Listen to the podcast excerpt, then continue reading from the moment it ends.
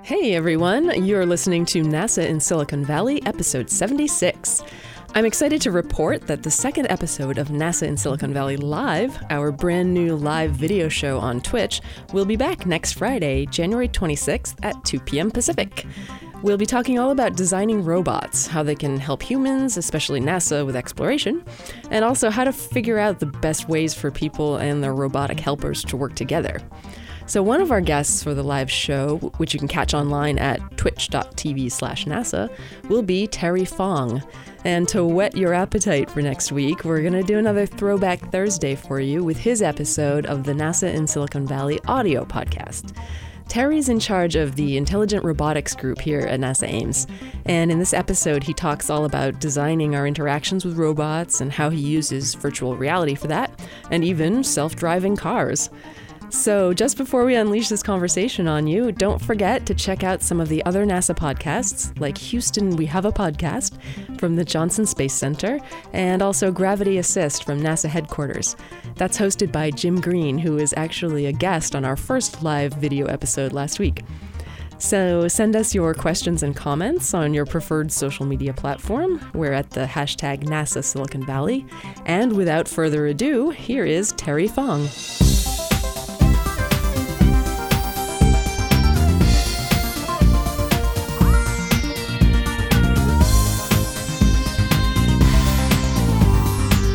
Tell us a little bit about yourself. Tell us, uh, you know, how did you join NASA? How did you come to Silicon Valley? What brought you here? Oh well, you know, I, I joined NASA because ever since I was a kid, I wanted to to make uh, airplanes and rockets and mm-hmm. that kind of stuff. Um, you know, NASA's always been my dream job. So you know, I went to school. I decided you know I would study aeronautics.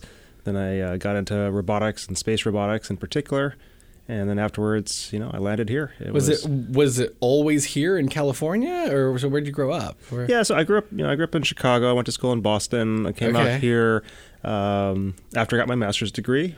Mm-hmm. Uh, worked at Ames for about four years. Uh, left. Really? Yeah, left for uh, boy ten years. I get a PhD, and I ended up coming back here. So. And a lot of people come in as either like doctoral students or something. Did you just apply to a job online, or how how did that happen? Well, when I came here the first time, it was because I, I knew somebody here. I came here with a master's degree.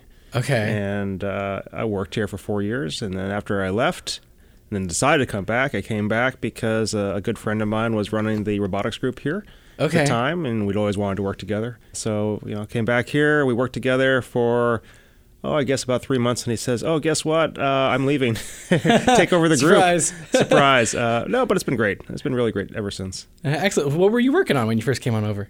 When I first when I first came here at that time, the robotics group was was working on several different things. Uh, part of that was was basic research in mobile robots. But uh, the thing okay. which really, I think, sort of the claim to fame of the group, this is back in the early 90s, was okay. the use of virtual environments to really monitor, to understand what's going on with robots, to use these interactive 3D graphical environments. It could be okay. in, a, in a head mounted display, it could be on a computer screen, it could be on a projected stereo display. Uh, but basically, the use of interactive 3D graphics uh, to understand what's going on with robots.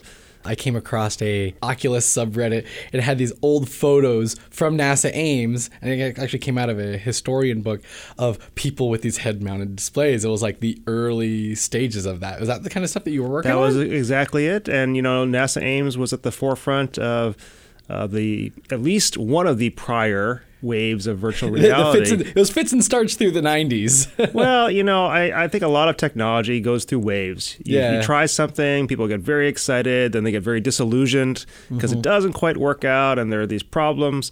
Uh, and then it goes away for a while, and then it comes yeah. back again. You know, we see this over and over. Uh, you think about all the devices we use now, all of our tablets. Well, it's not just today. I mean, they've been around for a long time. Yeah. It's uh, you know, way back in the day, there was the Apple Newton. Yes. You know, uh, this was back in the in the late '80s, early '90s. Uh, exactly. didn't work out so well. Uh, I guess for Apple, the, the, the next time around or next next time exactly. around worked out really well. The same thing is true, I think, for the whole area of uh, virtual reality. Uh-huh. You know, uh-huh. back in the '90s, there was so much excitement, so much hype yeah. Um, you know, at that time, we really got into it uh, because we were interested in using technology like that to to work with robots. and uh, we ended up working with lots of different uh, people. There was a, a huge, you know, set of uh, these uh, these trade conferences at the time, and you know, we even started a uh, virtual reality uh, users group. You know? Really? yeah. Back in the day, you know, there used to be these user groups Before the forums or before the forums, yeah. I mean, there were these, you know, they were, you know, sort of hobbyists, uh, you know, um, birds of a feather kind of groups. And, you know, we had one of those and uh, it was a lot of fun. It was also really great to, to see how this, at that time, you know, that time's virtual reality was, Yeah. was put into place. But then, you know, a few years later, it all sort of died off. And Yeah. um, part of it was that people, I think, realized that uh, the graphics weren't good enough. Uh, Yeah. They were not high enough resolution. It was certainly not fast enough. The the head-mounted displays were very heavy. So there was probably latency and stuff. There was a lot of latency. So you move your head, and then sometime later the graphics update. You know, so it's not really the kind of thing that makes it. You know, It's not really- exactly giving you presence or it- immersion. it does. You know, the thing is, you can get presence. You know, I tell people you can get presence with an 8-bit video game. Yeah. Depends on how invested in it. You know, how much you're into the game. Yeah. And as soon as you're into it, you don't notice the details like, oh, it's blocky graphics or it's very slow. It's the fact that you are really, you know, in that world. Another thing that always caught me off guard is when almost like your lizard brain takes over when you're either standing on a ledge or you're doing something. And when you have that first moment of you know you're in a fake world but yet your stomach is pulling like you're falling that was when it's like oh wow this is neat that was the case for us back then too. You know, the graphics we were using were, you know, they, you know, they were they were pretty poor by today's standards. But you know, I'm sure 10, 15 years from now, we're gonna look at today's technology and we're gonna say, oh, I can't believe you guys got by on that. But the thing is that you know that was a wave of virtual reality. NASA Ames was a, a real leader in, at, at that time. You know, in the human factors division, um, we're doing lots of real sort of basic, fundamental, core research that has led to a lot of things we see today. Um, and the robotics group at that time was interested in using virtual reality for robots, and that was really the, the claim to fame of the group. So back in the Oh, back in the early '90s, when we started looking at virtual environments, we were interested in trying to solve the problem of how do you allow people to operate robots when you have a very poor communication link between the human and the robot.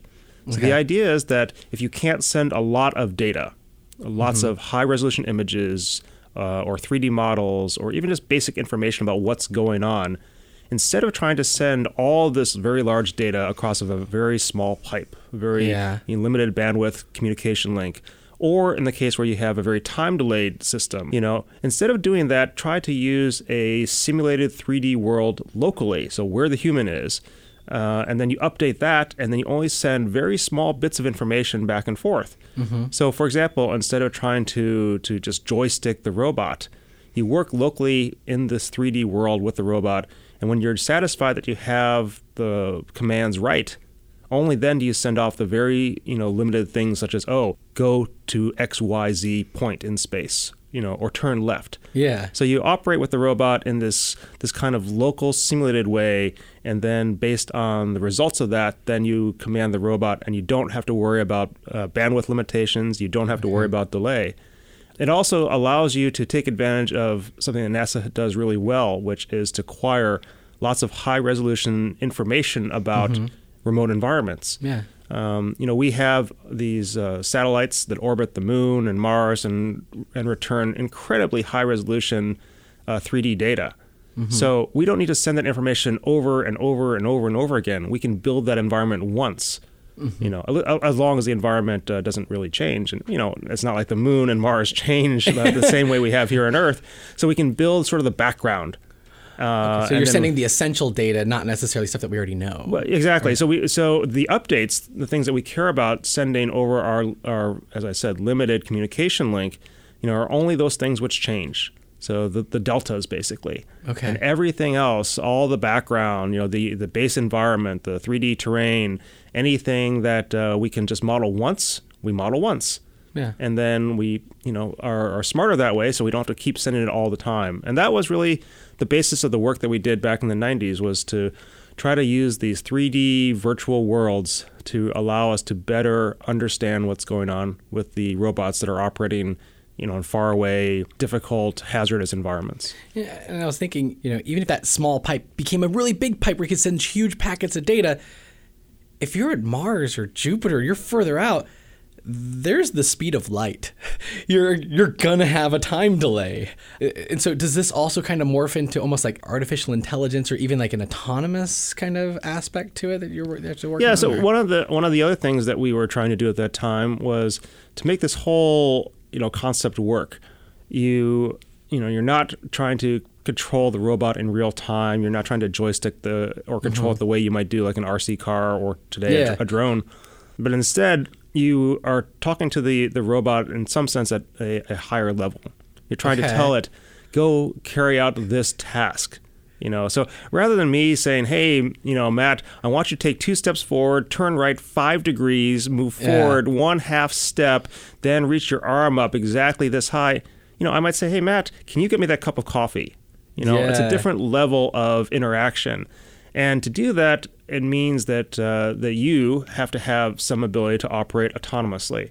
You have to be capable of understanding what does it mean to get a cup of coffee, and how do you do that action. And so we were trying to focus on ways that would allow the robots to also act in a similar manner.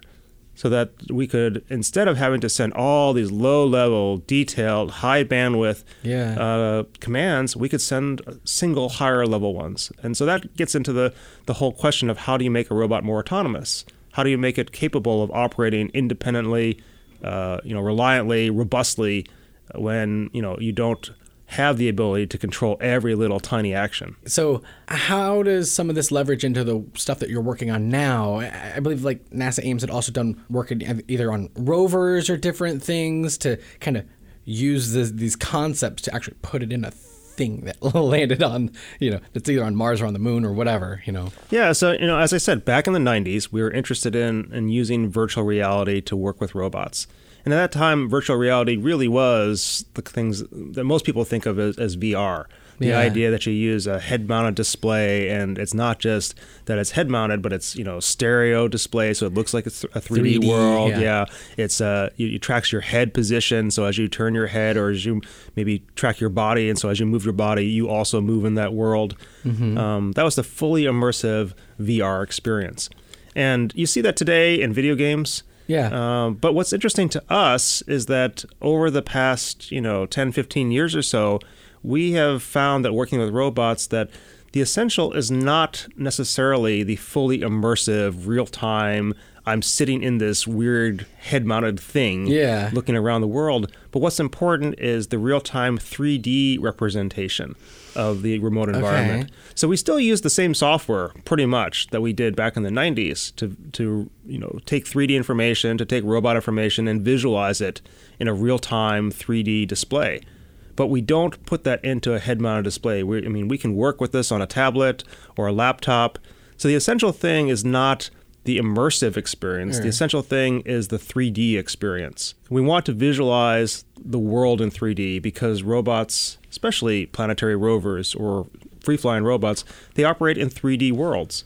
And so for us, it's not sufficient to look at a you know a text display or a 2D display. We want to look at a 3D representation of the world.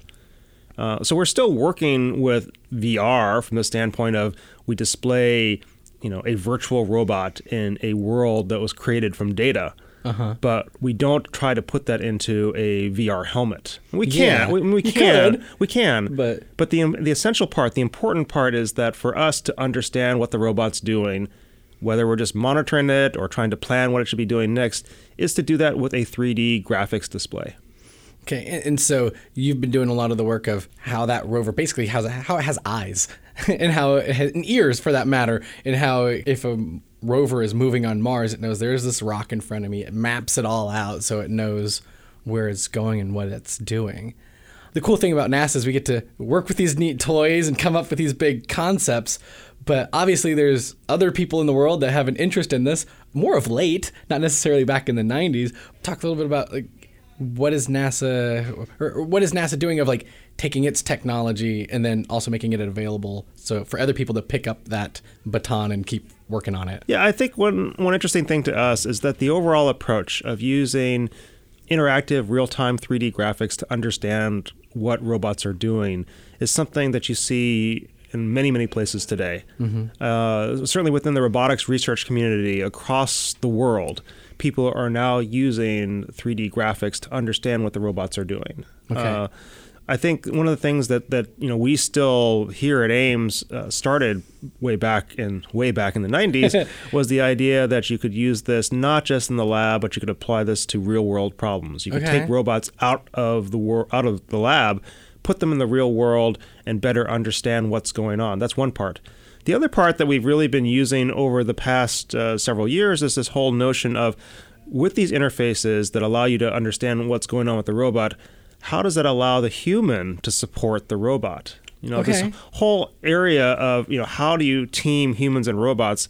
For me, for a long time, has been focused on the wrong thing. Yeah. You know, people have have thought of robots, uh, f- you know, for many, many, many decades now as just uh, just these tools. You know, it's like a hammer. You pick it up, you use it. Uh, you have a remotely operated uh, four-wheeled mobile robot. You just joystick it. You Yeah. know, so it's basically an extension of you. It's a tool. But as robots become more autonomous, as they have the ability to function by themselves, they're not just tools. Um, You know, just like our kids, you know, we start off with our kids. They're actually kind of a tool-like when they start off young. You're telling them, "Well, hey, go, you know, I want Mow you to lawn." go, yeah, mow the lawn, go do this, go do that, go do that." It's like you know, do do do do do, and, and but as they get older, as they become more independent, uh, the interaction becomes, you know, more like you and I. I mean, you know, I'm not going to sit here and tell you, hey, Matt, I want you to drink your coffee by picking it up in this in this this way. But instead, you know, hey, if you're thirsty, go ahead.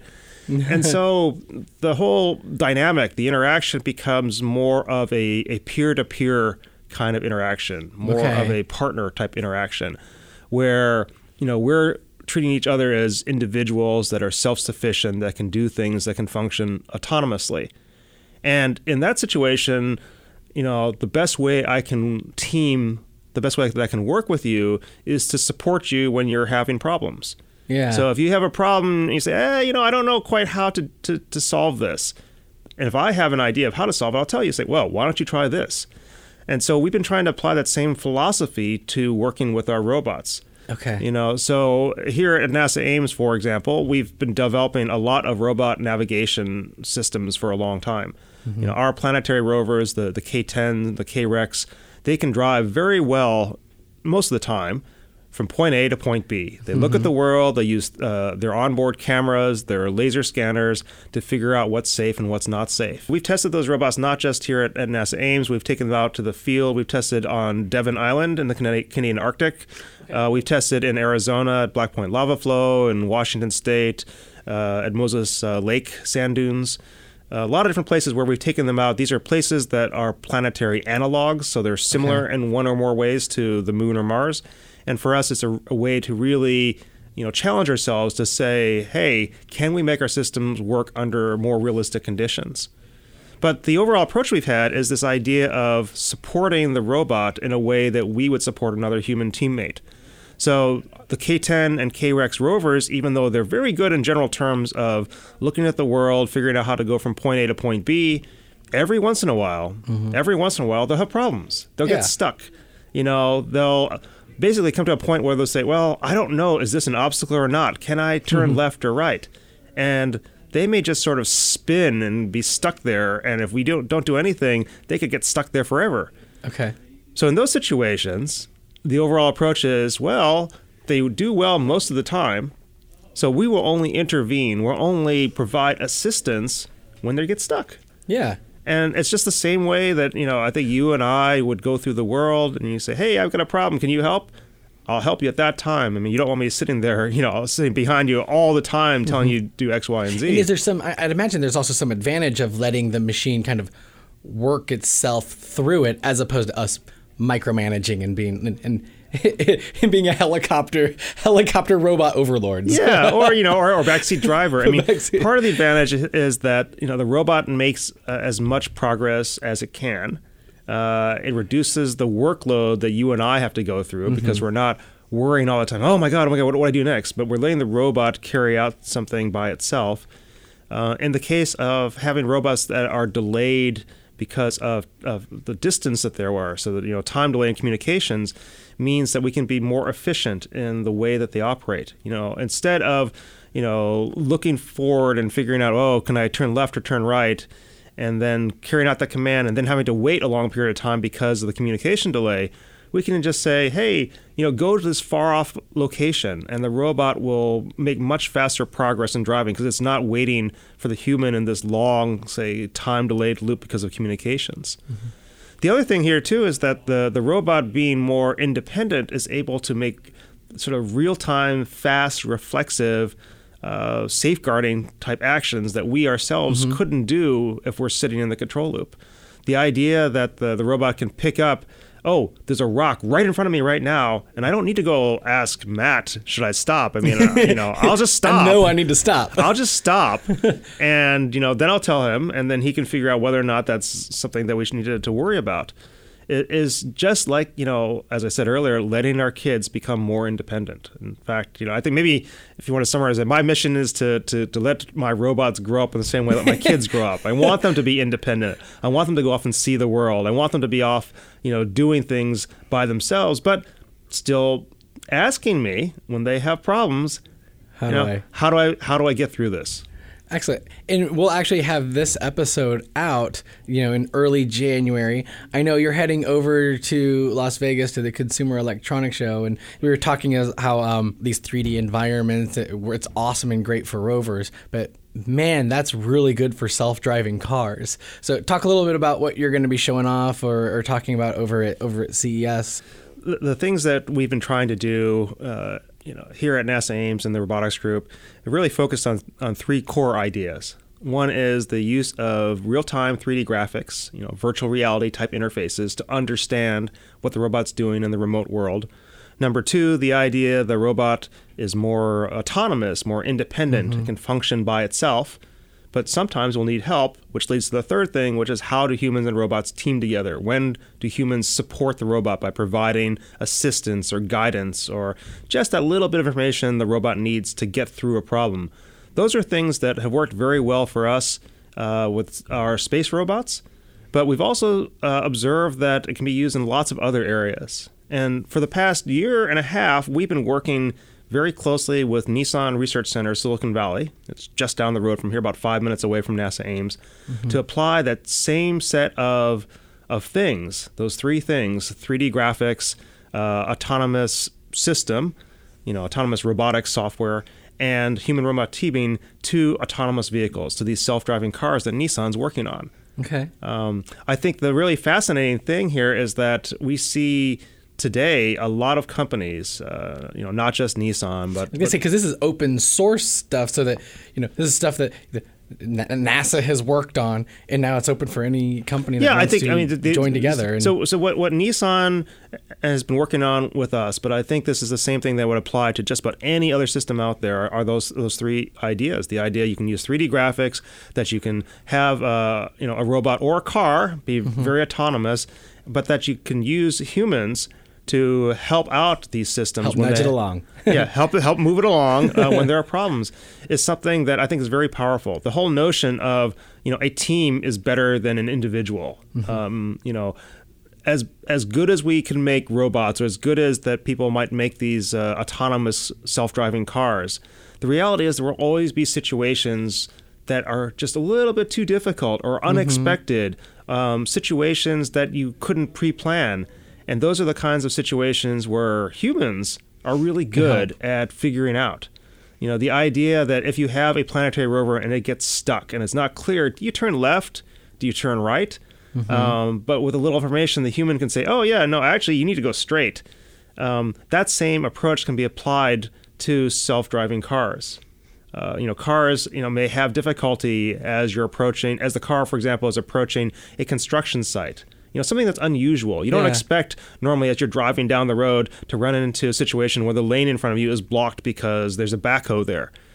But um, as humans, we're taught, you know, we'll drive up, we'll approach it, we'll assess what the situation is using, yeah. you know, our human thought our human capability to assess unusual things. Yeah. And then we'll decide, you know, in this situation, it's okay to drive on the wrong side of the road for a short period of time. Yeah. To drive around, uh, say, a construction site. It's kind of like like let the robots do what they're really good at, and humans do what they're good at. And I'd imagine that over time, as the as it gets perfected, that amount of human interference over time, like, less, less and less and less, because the, the machine will still learn. And it, but it's like that team effort, Right, doing we- what we're good at. yeah, and we, we, we hope that that's the the kind of thing that we see in all kinds of situations. You know, I, I I've, I've talked a couple of times about you know kids, and I think that when we as parents have kids, they start off there's a lot of interaction. We're doing a lot of hand holding. As they get older, we do less and less hand holding. Hopefully, Yeah, you know, maybe a little bit less infrequent and in different kinds of levels. yeah, But uh, you know, even through the rest of our lives, you know, they're not fully, you know, divorced from us. We're still there to lend a hand when needed. And I'm convinced that robots in the future, that self-driving cars in the future, that autonomous toasters in the future will be like that. You know, Yeah. we want them to be successful. We want them to be able to operate independently, autonomously, uh, reliantly. But when they have problems, you know, we want to be there to help because together we can do far more. We can be more successful than just, you know, fumbling our way through it alone. Yeah, it's almost like you're never really taking humans out of the loop. You're just maybe just changing up that loop a little bit. you know, I- over time. Exactly. And, you know, I think that uh, it's been a very powerful thing for us in, NASA trying to think this way of, of how do we go from using robots as tools to making them more as Mm-hmm. our partners. And part of that is because we're trying to make the systems be more productive. Yeah. We're trying to achieve more complex, greater goals with the robots that we use in our missions. And part of that means we have to add more and more autonomy to our robots, more and more autonomy to our missions. And I'm convinced the right way to do that is through teaming. It's not Yeah. just, hey, I'm going to make something that's so great I can just fire and forget it. Yeah. But rather that I'm going to make something that is more capable, but that means it's going to have to deal also with more complex situations Yeah. and things which I can't fully predict. And the right way to do that is not to say, hey, I don't know what's going on, I'm going to stop, but rather, I don't know what's going on, so I'm going to ask a question. I'm going to ask for help. And that makes sense, especially considering in NASA, you know, when it takes months to get all of the New Horizons data back from Pluto, you have these huge time delays, which we have yet to figure out how to fix that space time continuum. Um, the robots that we're sending far out are gonna need to learn to work on their own because we, we're not going to be able to babysit them. Yeah, and, and I think I think that's the, the real key here. It's you know we, we don't want to have to babysit our robots. Uh, I, I would I, I would think that people who are working on uh, self driving cars don't want to babysit their cars. Uh, you don't want to be you know the backseat driver. I mean, if think about it, if you have a self driving car, Yeah. part of the goal is to to make it so that you don't have to drive. Yeah. Okay. And if you know not driving means oh I'm going to just sit in the back seat and watch all the time and be the backseat driver all the time, that's really not a whole lot better than driving, yeah, right? I, I can imagine the anxiety levels. right? On the other hand, if you know you're you're driving a self-driving car and it tells you, hey, you know, guess what? I've been driving now for the past ten hours, but I'm a little confused here, or I'm having a little Like problem. construction signs or oh, any Yeah. any matter of complication you could think of. Any of. matter of complication, it's like uh, you know, it's always far better. I think you know when you go on a car trip.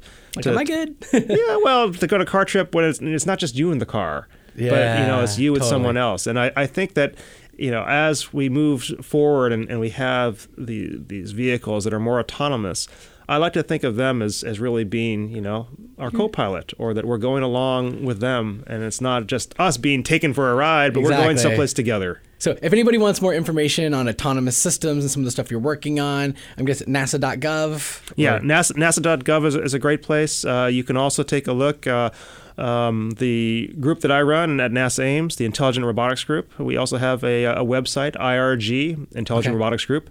ARC, Ames Research Center, dot NASA.gov. Excellent. And so, as people see stuff coming up from CES, hear more stuff about autonomous driving, um, you know, feel free to reach out. We are actually on Twitter at NASA Ames, and we are using the hashtag NASA Silicon Valley. This is awesome, Terry. This is, this is exciting stuff. Yeah, I mean, I'm just I'm I'm thrilled to death by where we are today. You know, I, I just love the fact that, that robots are becoming more capable. I want to see them everywhere. I mean, I think the future is robots everywhere. And so the question is, how do we make that happen sooner? And how do we make that work in a way that just makes it better for all of us? So, if anybody who's roaming the CES floor, be, sure, be sure to check out for Terry. Look out for Terry and, and chat him up. All right, thanks a lot. Sure, my pleasure.